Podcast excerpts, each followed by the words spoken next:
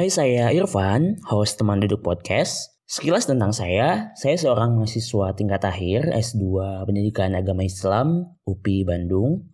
Selain ngerjain tesis, harusnya ya, meskipun sebenarnya nggak rajin, makanya belum kelar, ya aktivitas saya itu di seputar baca, nulis, ngeblog, dan kebanyakan sebenarnya nulis puisi, ngepodcast kayak sekarang, kemudian juga semacam ngebimbing adik tingkat lewat komunitas yang saya dirikan namanya Sayap Cita. Apa itu Sayap Cita? Teman-teman bisa langsung cari aja di Instagram @sayapcita. Nah, podcast ini dibuat dari akhir 2017 sebenarnya mungkin sekitar bulan Oktoberan. Waktu itu saya masih ngepodcast di SoundCloud. Nah tapi karena emang SoundCloud itu yang free-nya cuman durasinya 3 jam, lalu juga kebingungan konten apa yang mau dibikin, akhirnya sempat vakum gitu. Berhubung tahun 2018-an lah ya, gak tahu awal atau akhir itu kan podcast mulai rame tuh. Bahkan di Bandung ada komunitas podcaster Bandung juga dan saya sempat ikutan beberapa kali meet up-nya um, dan di sana banyak sharing gitu tentang podcast uh, anak-anak Bandung kayak gimana sih tema-tema apa yang sering dibicarain dan lain sebagainya. Makanya dari dari sana saya juga termotivasi untuk terus bikin episode dan akhirnya sekarang alhamdulillah udah lumayan lah bertahan meskipun kadang-kadang juga kesulitan nih mau ngomongin apa lagi gitu. Tapi cara mensiasatinya adalah sih saya uh, ngomongin hal-hal reflektif seputar keseharian juga ngajakin teman-teman yang emang asik buat diajakin ngobrol kayak gitu. Nah untuk sekarang juga sebenarnya saya memfokuskan podcast ini untuk hal-hal yang saya minati kayak menulis, membaca, berkegiatan sosial dan lain sebagainya. Juga untuk biar bikin podcast ini gak monoton, saya juga bikin segmen membacakan esai, di mana saya membacakan esai-esai yang saya minati sebagai cara juga untuk memperkenalkan esai ke teman-teman yang butuh referensi esai menarik versi saya. Terus ada juga segmen merayakan sajak, di mana saya membacakan puisi-puisi yang juga saya minati dan kadang-kadang juga ngajakin teman-teman yang lain untuk membacakan puisi yang mereka suka kayak gitu. Nah saya juga sebenarnya ngejadiin podcast ini sebagai salah satu ikhtiar untuk belajar ngomong kayak gini kan dan juga bisa menjadi cara untuk saya mengingat banyak hal lewat membagikannya ke orang lain. Nah, di kesempatan kali ini saya pengen sharing apa yang saya lakukan selama pandemi di luar aktivitas saya sebagai mahasiswa tingkat akhir. Ini cara saya untuk tetap produktif di tengah keadaan yang serba terbatas dan dengan diamnya saya di rumah sebenarnya ini bentuk kontribusi paling minimal dari saya untuk mengurangi jumlah penularan COVID gitu. Jadi nggak banyak keluar rumah dan berinteraksi dengan banyak orang bukan dalam artian interaksi itu gak bagus tapi dalam kondisi sekarang ya diam di rumah justru adalah cara untuk mengurangi tersebarnya virus COVID ini. Nah, pandemi ini sebenarnya menjadi pukulan berat banget buat semua pihak gitu ya dari mulai pebisnis, para pekerja di sektor informal, para siswa juga, para pelajar, mahasiswa dan lain sebagainya pokoknya semuanya terdampak. Sekolah kan libur tuh ya kampus juga libur mahasiswa tingkat akhir kayak saya yang lagi ngerjain skripsi eh lagi ngerjain tesis juga sangat terhambat banget dengan adanya kebijakan untuk belajar di rumah kayak gitu. Tapi mungkin ini cara pemerintah yang bisa dilakukan agar bisa menekan jumlah penyebaran COVID-19.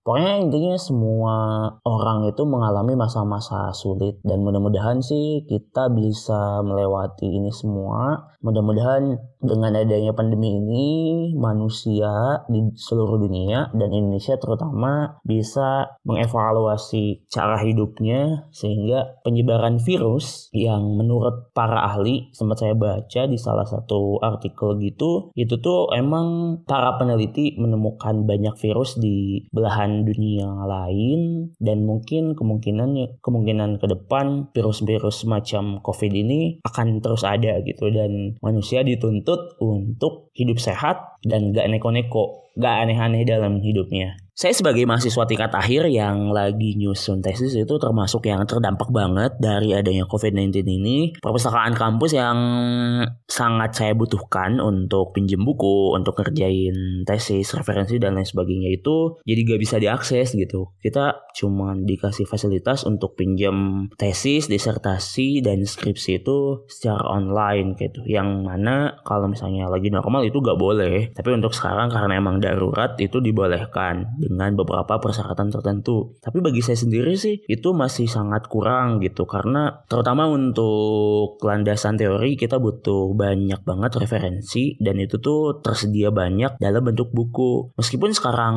kita bisa mengakses artikel dari jurnal, bagi saya pribadi sih itu masih masih sangat kurang gitu. Makanya perpustakaan kampus buka itu menjadi penting banget ya meskipun emang kesulitannya rawan terjadi penyebaran virus itu lewat buku-buku yang dipinjamkan. Ya harapannya sih mudah-mudahan pandeminya segera berakhir dan meskipun mungkin kita gak bisa normal kayak dulu, tapi semoga keadaannya lebih membaik aja sih. Nah, selama di rumah, saya tuh nyari-nyari kesibukan lain agar saya bisa terus produktif. Minimal untuk diri saya pribadi, saya ada improve um, skill, pengalaman, dan karya. Dan mudah-mudahan sih apa yang saya lakukan itu bisa bermanfaat juga buat teman-teman yang lagi kerja di rumah, lagi belajar di rumah, lewat konten-konten yang saya bagikan. Nah selama itu baik, saya pikir ya ini momen yang tepat untuk memulai dan membiasakan kebiasaan baik itu. Nah, beberapa saat menjelang Ramadan, saya itu terpikir untuk membuat salah satu segmen baru di podcast saya yaitu membacakan esai. Jadi selain puisi, saya memang sangat menyukai esai. Banyak sekali lomba esai sepanjang tahun yang bisa diikuti oleh para mahasiswa terutama dan para siswa juga dan umum meskipun jumlahnya sangat sedikit gitu. Makanya saya membacakan esai-esai terutama yang juara dan menjadi favorit banget buat saya agar para teman-teman pendengar minimal mendapatkan referensi esai yang menarik dan bisa dibaca secara langsung atau untuk teman-teman yang memang gak terlalu suka baca dengan segmen ini mudah-mudahan teman-teman dapat referensi mengenai esai yang bagus itu kayak gimana. Awal dari segmen membacakan esai sendiri sebenarnya saya terinspirasi dari segmen pembaca menulisnya Podluck Podcast. Kalau teman-teman sering dengerin podcast ini ya, ini bagus banget podcastnya. Saya sangat merekomendasikan teman-teman untuk dengerin. Nah, genre tulisan yang dibacakan di Podluck sebenarnya cerpen. Saya juga sebenarnya suka cerpen, tapi untuk agar ada diferensiasi ya saya membacakan esai aja gitu dan lebih suka baca puisi dan esai ketimbang cerpen terutama dalam hal menulisnya gitu. Saya juga sebenarnya um, cukup sering baca cerpen tapi untuk nulis karena emang tahu bahwa saya agak kayaknya agak susah untuk bisa nulis cerpen bagus. Lantaran saya membandingkannya dengan cerpen saya namanya Bira Aji Dharma akhirnya ya saya jarang nulis cerpen lagi gitu. Ya intinya kayak gitu sih alasan saya memilih esai untuk dibacakan. Karena sebelum sebelumnya juga pas saya riset atau cari-cari di Spotify kayak gitu yang bacain esai itu gak terlalu banyak gitu. Ya udah deh saya memilih membacakan esai. Nah lalu yang menarik adalah saat pertama saya bacain esai, saya tuh kayak um, poster di Instagram Story sambil mention Podluck Podcast. Nah dari sana entah pengelola podcast tersebut juga ngeliat dan dengerin beberapa episode podcast saya atau gimana. Yang intinya tuh si teman duduk podcast dijadikan sebagai salah satu yang direkomendasikan oleh mereka. Dan saya tuh seneng banget pas tahu bahwa teman duduk podcast dijadikan salah satu referensi di Podluck Podcast. Jadi Podluck Podcast itu jaringan podcast-podcast yang kayak ngajakin kolaborasi podcast-podcast yang asik buat didengerin kayak gitu. Nah lalu singkat cerita melalui akun Instagram teman duduk podcast saya dan pengelola Podluck itu berkomunikasi lebih lanjut dan menawari saya untuk bekerja sama mengangkat segmen membacakan esai ini di podcast mereka. Saya cukup mengirimkan file audio dan poster aja sebenarnya nggak ribet-ribet kayak gimana gitu. Dan saya sangat senang banget membuka kesempatan kolaborasi dengan mereka supaya juga podcast saya bisa menjangkau lebih banyak pendengar. Nyampe sekarang udah ada sekitar 6 episode segmen membacakan esai yang diposting oleh Podlak Podcast. Tapi untuk sekarang sih agak jarang saya bacain esai lagi gitu. Jadi belum ada esai terbaru yang saya bacakan karena beberapa pertimbangan selain tentunya uh, godaan kemalasan juga sih.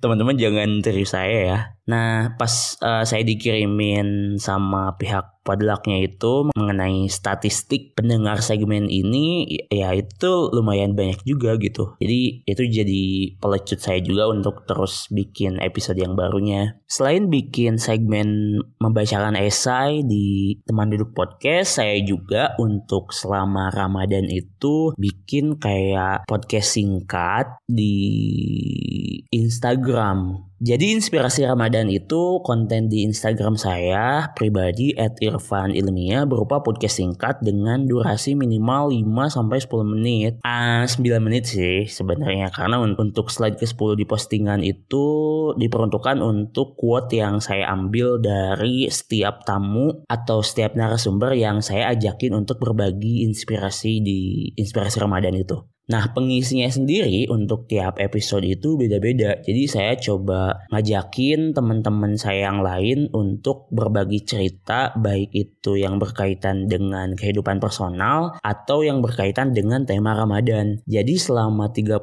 hari Ramadan itu ada 30 episode podcast dengan beragam tema. Dari mulai tadi ya makna Ramadan, ada juga yang bahas stoicism, ada yang bahas tentang hukum karena emang teman saya itu backgroundnya hukum dan tema-tema yang lainnya. Teman-teman bisa dengerin 30 episode Inspirasi Ramadan di Instagram saya ya.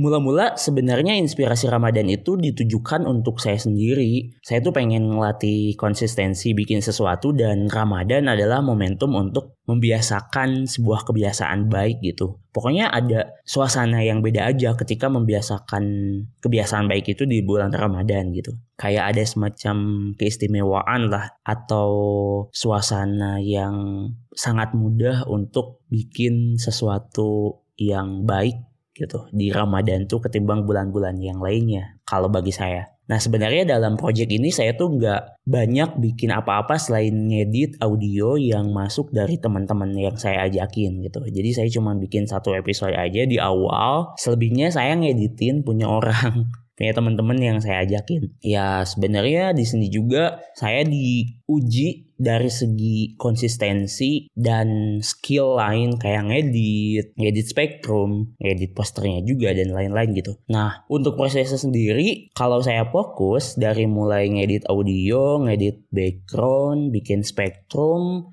dan hingga akhirnya posting dan distribusi itu butuh waktu 1 sampai satu setengah jam kayak gitu. Meskipun karena emang banyak jenuhnya juga ya kadang banyak waktu yang saya habiskan juga sih bisa beberapa jam. Tapi alhamdulillahnya sih selama 30 hari itu saya gak bolong satupun. Meskipun ada beberapa teman saya yang saya ganti karena gak bisa di hari itu. Tapi alhamdulillah ada aja jalannya. Teman-teman saya ngedukung project ini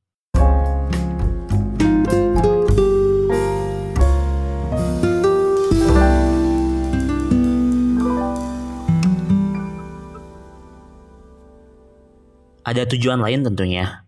Saya ingin agar apa yang saya kreasikan itu bisa juga membantu orang-orang. Ya gak melulu harus jadi inspirasi sih buat mereka. Ya bisa saja jadi teman mereka untuk menghabiskan waktu di rumah sebagaimana himbauan dari pemerintah. Pikiran saya di awal adalah tentang apakah bakal ada orang-orang yang bersedia buat saya ajak gabung di proyek inspirasi Ramadan ini fokusnya ke sana. Lalu selanjutnya soal apakah saya akan cukup kuat melawan godaan-godaan agar berhenti di tengah jalan untuk meminta kenalan-kenalan itu untuk berbagi, menagih rekaman beserta foto, mengedit rekaman plus posternya, hingga akhirnya jadi semacam tampilan visual antara audio plus spektrum sebagaimana saya paparkan sebelumnya.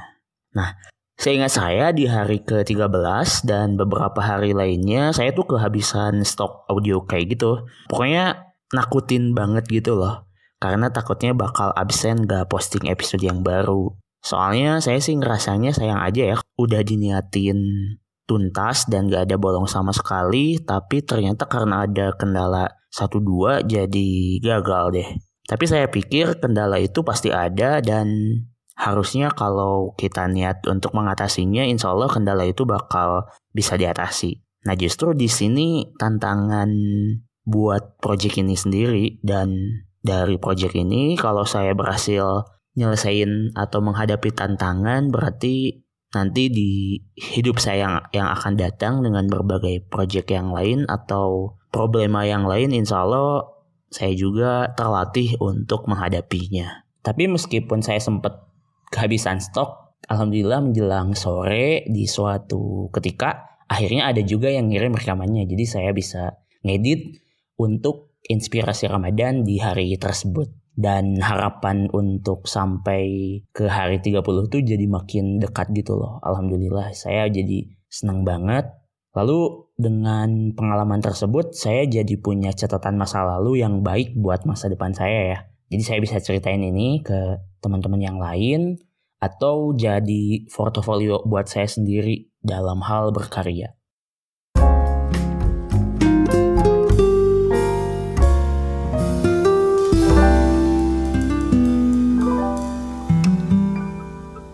Yang menarik juga dari project ini adalah ketika saya meminta beberapa kawan untuk merekam ceritanya dan saya juga sempat kayak uh, ngasih pengumuman di Instastory siapa dari teman-teman yang punya niat baik untuk ngasih donasi untuk dukungan terhadap project ini saya terbuka banget gitu. Dan alhamdulillah ada dua orang yang ngasih pulsa ke saya untuk keperluan kuota. Karena berhubung saya kan um, ada di desa tuh sinyal yang tersedia itu hanya provider Telkomsel doang gitu dan kita tahu cukup mahal.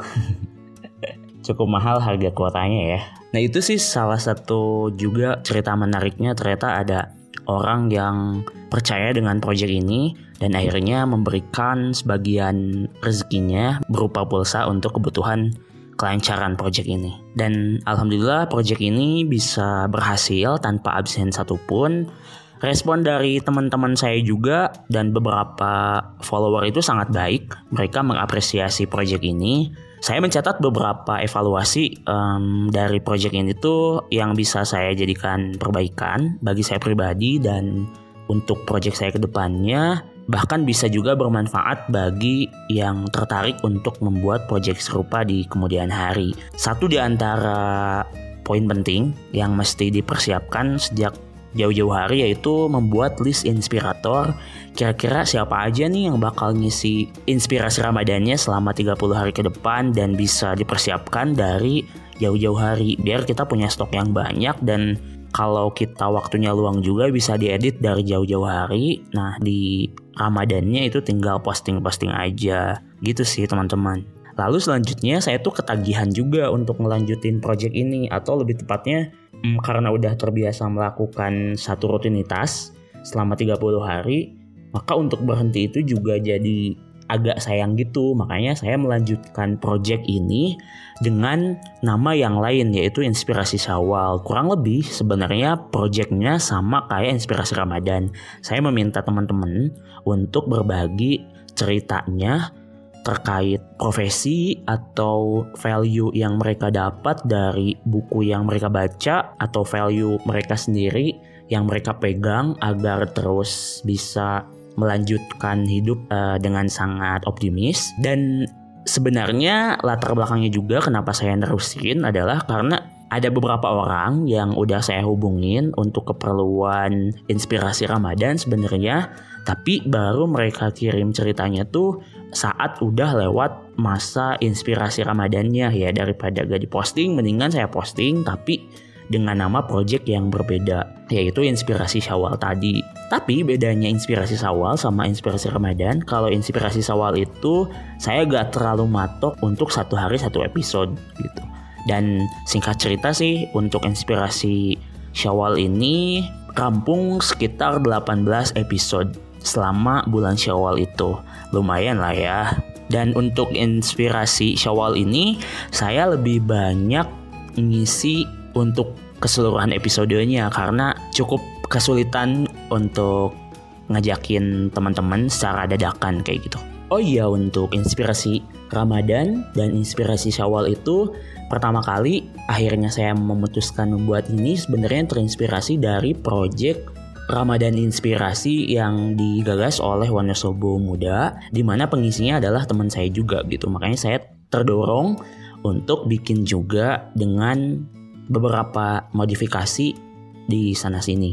Jadi gak persis sama banget gitu. Jadi poinnya adalah ketika teman-teman ingin membuat sesuatu sangat boleh untuk terinspirasi dari project yang lain. Tapi kalau bisa itu hmm, dicari diferensiasinya atau dikombin dengan ide-ide yang lain agar original menjadi ide atau project teman-teman. Lalu selanjutnya di masa pandemi ini juga dengan konsep yang kurang lebih sama, saya mendapatkan satu ide lagi, yaitu segmen berbagi cerita. Tadi kan yang pertama di awal saya ceritakan project saya yang pertama kali ketika di rumah aja itu adalah membacakan esai. Nah, untuk sekarang saya juga kepikiran lagi untuk bikin segmen baru yaitu berbagi cerita. Konsep berbagi cerita sebenarnya hampir sama dengan inspirasi Ramadan tapi dengan durasi yang lebih panjang. Saya meminta teman-teman yang berbagi cerita ini untuk bercerita personal. Ini sangat personal ya. Kalau tadi inspirasi Ramadan kan bisa kayak merefleksikan uh, makna Ramadan bagi dia atau konsep dalam keilmuan tertentu dan lain sebagainya. Sementara untuk berbagi cerita lebih ke cerita personal dan saya meminta teman-teman untuk gak cuma bercerita mengenai hal-hal yang membahagiakan tapi juga sangat boleh untuk bercerita tentang hal yang menjadi kesedihan dalam hidup mereka. Untuk segmen berbagi cerita ini, saya terinspirasi dari podcast cerita.in dari yukcerita.in. Nah ini segmennya itu monolog gitu, jadi si storyteller bercerita untuk memaparkan ceritanya. Dan memang nadanya itu ada bahagia juga duka gitu. Dan konsepannya sangat personal banget dan saya sangat suka. Nah, beberapa hari setelah ide itu terpikirkan untuk lebih banyak menampung dan menyebarkan cerita kawan-kawan saya, saya tanpa berpanjang lebar langsung ngontak salah satu adik tingkat yang sangat responsif ketika saya ajakin buat proyekan bareng dan dia memang sangat antusias gitu ketika saya ajakin. Dan dia sangat menyambut baik ajakan dari saya untuk berkolaborasi Lalu beberapa hari kemudian dia tuh langsung ngasih file audio dan foto untuk bahan posternya. Dan saya juga tanpa menunda-nunda lagi langsung ngedit, posting, dan mendistribusikannya untuk segera mendapatkan feedback dari para pendengar gitu. Hmm, jadi biasanya saya untuk konsepan project itu gak terlalu matang gitu. Saya bukan tipikal perencana yang baik, tapi saya memaksa diri saya untuk mengonsep sambil jalan terutama untuk project-project yang santai gitu sih. Dan ternyata sambil jalan banyak hal yang bisa diperbaharui karena ada inspirasi yang lain gitu. Ditambah juga ada masukan dari usernya. Hingga sekarang alhamdulillah itu udah ada 11 episode untuk segmen berbagi cerita dan ke depannya insya Allah akan terus bertambah karena saya juga udah ngajakin beberapa teman untuk cerita mengenai cerita personal mereka gitu. Dan rata-rata mereka sangat mengapresiasi ajakan saya untuk berbagi cerita di segmen berbagi cerita ini.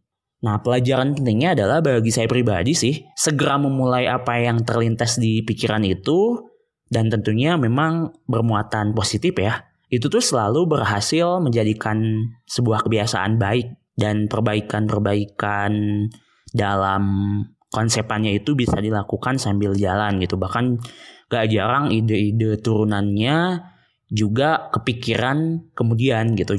Jadi kalau boleh saya ngasih masukan singkirkan rasa ragu untuk mengawali mulai dulu lalu sempurnakan kemudian. Dan apalagi sebenarnya untuk project-project seperti ini gak terlalu mendatangkan resiko tinggi saat gagal dalam prosesnya beda kayak bisnis yang gede-gedean gitu dan teman-teman udah berkeluarga. Lalu yang terakhir ini berkaitan dengan project menulis. Awalnya saya tuh gak terlalu punya rencana untuk menerbitkan kumpulan puisi di tahun sekarang gitu. Jadi saya pertama kali nerbitin kumpulan puisi itu di tahun kemarin 2019 awal.